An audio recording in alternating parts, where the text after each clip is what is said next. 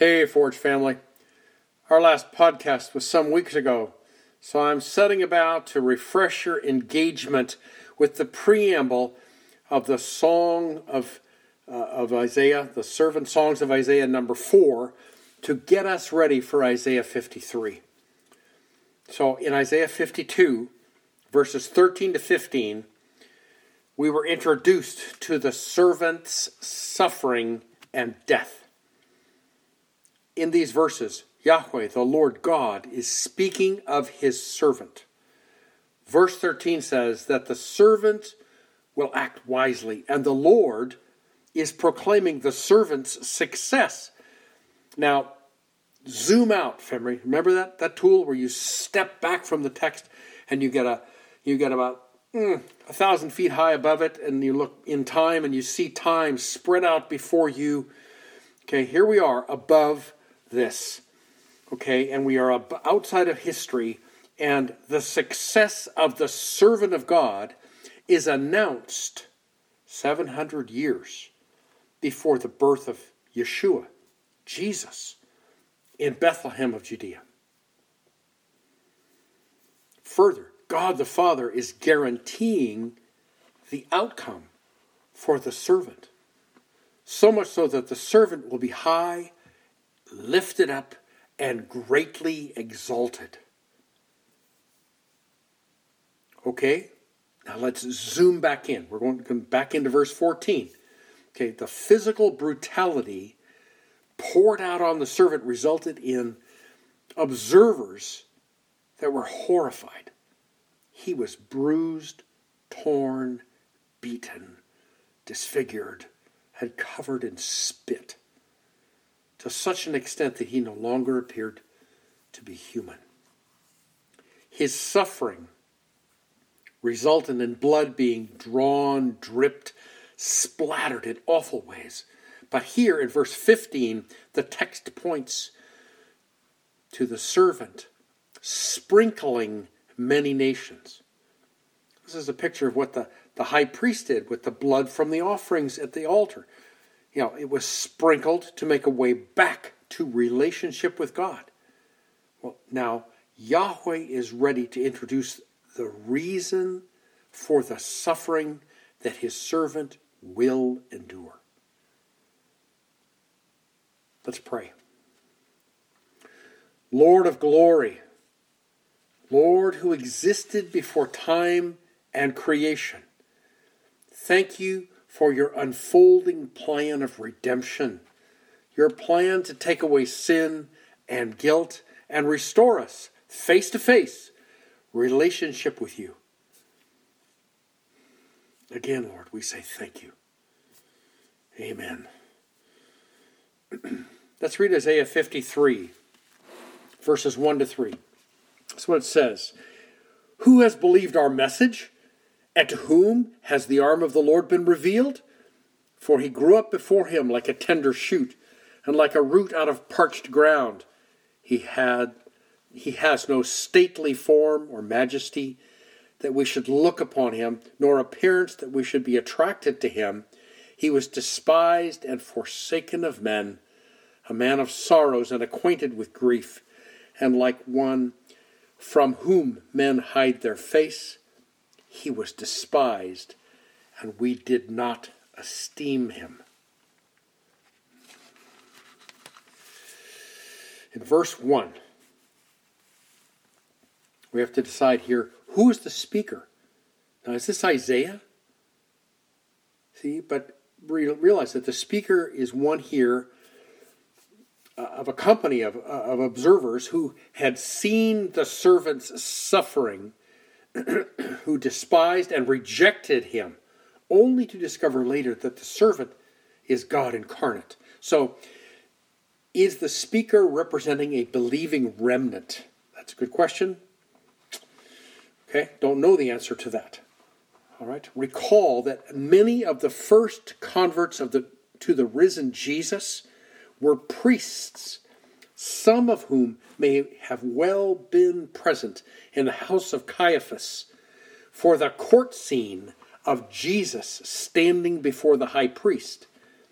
See, we cannot know with surety here in the land of the living, but soon in the cloud of many witnesses. We will be int- introduced. We'll greet the speaker here and their redeemed company.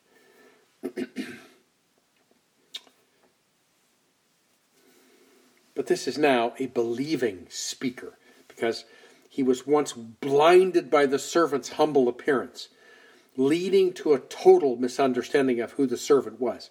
And as a result, you know, the, you know, this verse one starts with um, this this thing of um, the question: Who has believed our message? And the answer is no one. Here, Isaiah, prophet of Yahweh, is speaking of those who later come to faith. He is not tracing events, he's seeing a person, the servant. The reference to the arm of God, the arm of the Lord, speaks of God's power to save, but it is also God's power in Holy Spirit to affect faith in those who respond to the message of the servant, who, by revelation of the Spirit, come to belief. In Isaiah 52, verse 15, Gentile kings understood what they never heard before. And Israel did not believe what it heard. Let me say it again. Gentile kings understood what they never heard before, but Israel didn't believe what it heard. So in verse 2, the servant grew up almost invisible, as it were, unknown, so to speak. the term here describes as a suckling, a tender shoot. It's a horticultural term for a tender little sprout that's growing out of a branch or out of a stump. Isaiah 11:1 points to the root out of the dead stump of Jesse, who was the father of David. And then that this this suckling, this tender shoot would rise out of parched ground, which speaks prophetically of the future state of Israel 700 years before Christ. The servant lacked regal bearing, splendor, and power in the natural. And that was obviously what was desired and expected in Israel. David Culver is a, writer who says, There was no kingly form, no regal majesty, no royal appearance. What they wanted was a king, but what they got was a carpenter. Unquote. In verse 3, this verse begins with and ends with the word despised. This Hebrew word, which we've seen before, is the result of a whole being that completely and utterly refuses and rejects something. Shunned is, uh, is, oh, is too, too flat a term for this. And the servant was both despised and shunned. The servant was a man of sorrows and acquainted with grief. The word for acquainted is yada in Hebrew. It means to know personally, intimately from personal experience. This same word describes sexual intercourse. Adam knew his wife Eve, and she conceived and bore a son. Okay? So here the servant knew sorrows and griefs excuse me, those sorrows and griefs were real, but they were not his own. As the verse closes, the servant is again despised. Men turned their faces away. This same word was used in polemics against Antiochus Epiphanes. Now, he was an emperor in the Seleucid dynasties following the division of the conquered lands of Alexander the Great. Antiochus reigned from Egypt to southern Turkey. So the whole eastern, excuse me, yeah, the whole eastern end of the Mediterranean. and he, he uh, uh, coined, he had coins struck with his image. His face on one side and on the obverse side were the words God manifest, which all by itself was appalling to the Jews. But then, when Antiochus Epiphanes came and overran an Israeli army, he sacrificed a pig on the high altar, desecrating the temple in Jerusalem. All Israel shuddered at the mention of his name. He was despised, as was the servant of Yahweh. And then verse 3 finishes with this statement of, and we esteemed him not. Well, the word esteemed is an accounting word. It's when you total something up, when you shake it all out, when you when you you come to your conclusion. So you could say we reckoned him as nothing. We ranked him as zero. Let me read to you the words of Alec Motyer from his thoughts on this passage. When all that the human eye saw and the human mind apprehended was added up, the result was zero. With this word, Isaiah completes a diagnosis of our human condition, which he's been unobtrusively pursuing throughout these, these three verses. Number one, to see the servant and find no beauty in him reveals the bankruptcy of human emotions. Two, to be one of those who despise and then reject him exposes the misguidedness of the human will.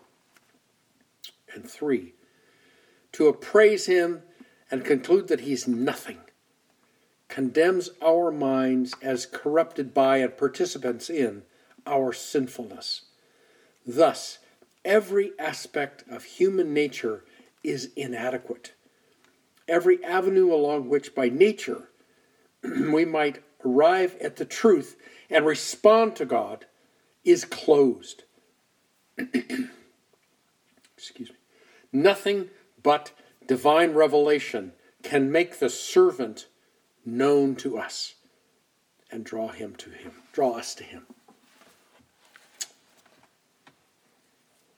Let's read Isaiah 53, verses 4 to 6.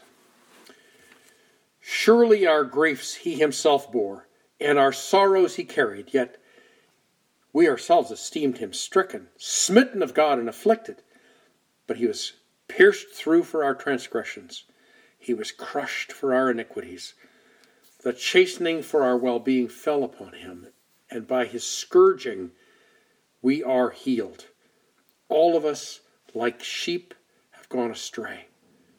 Each of us has turned to his own way, but the Lord has caused the iniquity of us all to fall on him. This new section, this new strophe of poetry, begins with the word surely, which could rightly be expanded into the phrase, but the truth of the matter is. So let's read let's read those first two lines with that. It says, But the truth of the matter is, our griefs he himself bore. The truth of the matter is, our sorrows he carried. See, here we have vivid use of pronouns. Starting in verse 4, we have he and we and our and ourselves. You know, he took upon himself our sicknesses, our infirmities, our sorrows, and he carried them. The servant felt the weight of guilt and the consequences of sin as a burden. And we ourselves esteemed the servant as smitten of God, as struck by God. Remember the word, the accounting word? Esteemed? That, that bottom line, that reckoning, okay, that the one who is struck by God, well, obviously, he deserved it. The afflicted one. See, that word esteem says God did it to the servant because the servant deserved it. So here, we see through the unbelieving eyes and hearts of those who rejected the servant.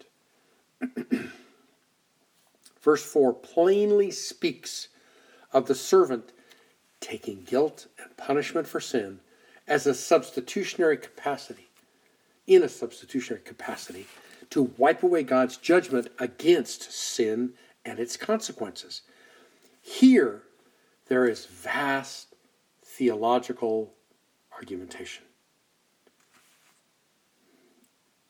divisions, and nuances. All of it, largely, to not, not all of it, but most of it, is largely to deny and to dilute the truth of the servant's actions. The wording in verse 4 is very like the wording in Leviticus 16 as, as it speaks of the high priest on the Day of Atonement who takes the sin of all the people of Israel for the whole year and lays them symbolically on the head of a goat and sends the sin and the goat away into the wilderness. Obviously, there's great symbolism here, but that's for another day. Verse 5 says, The word, the, the word is the word pierced stands out immediately. This is the strongest Hebrew word to describe a violent, painful death. The word crushed is consistently used metaphorically. It, it's pointing to emotional devastation in the servant's bearing of our sin as our substitute. The word chastening is, is probably too prosaic. It's, it feels like, uh, to me, it feels like it's pre King James Version, pre Latin Vulgate, if you will. Uh, why don't we just choose the word punishment? Okay, in, in which we say, um, by the punishment poured out on him, we gained our well being. See, there lies here an enigma, a, a, a, mystery, something that just we just go, I don't understand all of this. It really is deep. and it's heightened by the last line. It says, By his scourging we are healed. Okay, this word scourging is chabura, and it's only translated scourging in the Old Testament once.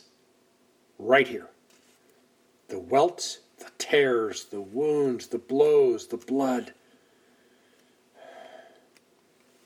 produced a finished healing we are healed.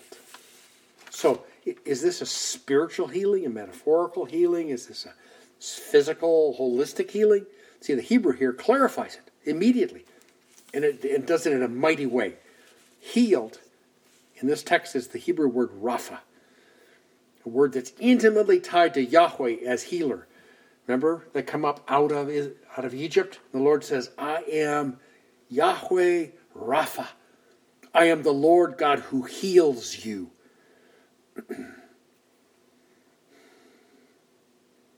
Physical, emotional, mental, spiritual honor. In every sense, our full brokenness has been healed. In verse 6, the phrase, all of us, sandwiches the phrase each of us. It's repeated twice. And all of us whose sin and iniquity was laid on the servant are the same all of us who wandered away like sheep. This verse speaks of an unlimited atonement. It does not speak of a universal acceptance of the work of the servant, nor does it speak of a universal salvation. And and at the end of the verse it says, the fall of all that stuff which God caused to be put on the servant on our behalf was a violent, hostile action. God caused all that sin and iniquity and consequences and guilt for all mankind, for all time, to strike down in a violent, hostile action on the servant. T.R. Birks lays out a scene of, quote, many shafts aimed at one common target, so that each sin of every sinner would be like a separate wound in the heart of the man of sorrows. Unquote. now, men may have ordered the crucifixion of Jesus, but only God could cause all sin for all time to strike down on the servant for him to bear as a substitute. All right, Forge family, we will go on and we will go deeper next week, next time. For now, I have an assignment for you. so get a cup of coffee or a hot cup of tea or, or whatever you take when you're quiet and alone with the Lord. And I want you to slowly, patiently, um, waiting for the Spirit to touch your heart, I want you to read Isaiah 53, verses 1 to 6. It's a meditative reading. Okay? There may be tears, there may be profound gratefulness. Whatever flows out of that slow, wait on the Lord reading is for you. And it is for your lost friends and family. Take what you have. Take what you've learned and felt and, and, and focus that. Translate all of that into prayer for those for whom you love and those whom you know who desperately need a Savior. Who need an eye opening revelation of Jesus' work on their behalf. Just pray for them.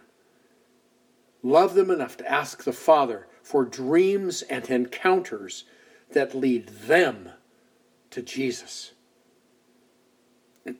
Let's pray. Lord Jesus, thank you for choosing before time began to be the servant, to be the one who took all our sin on yourself to make a way back to God the Father. Thank you that you did it once, shouting from the cross, It is finished. Help us, Lord, to walk in new life, aware of your sacrifice for us and for those around us. Thank you that the power of sin is broken and you freely offer heaven's resources to keep healing all of life. Freely offering heaven's resources to keep restoring all of life. In Jesus' name, amen. All right, Forge family, you're beloved. We'll see you soon.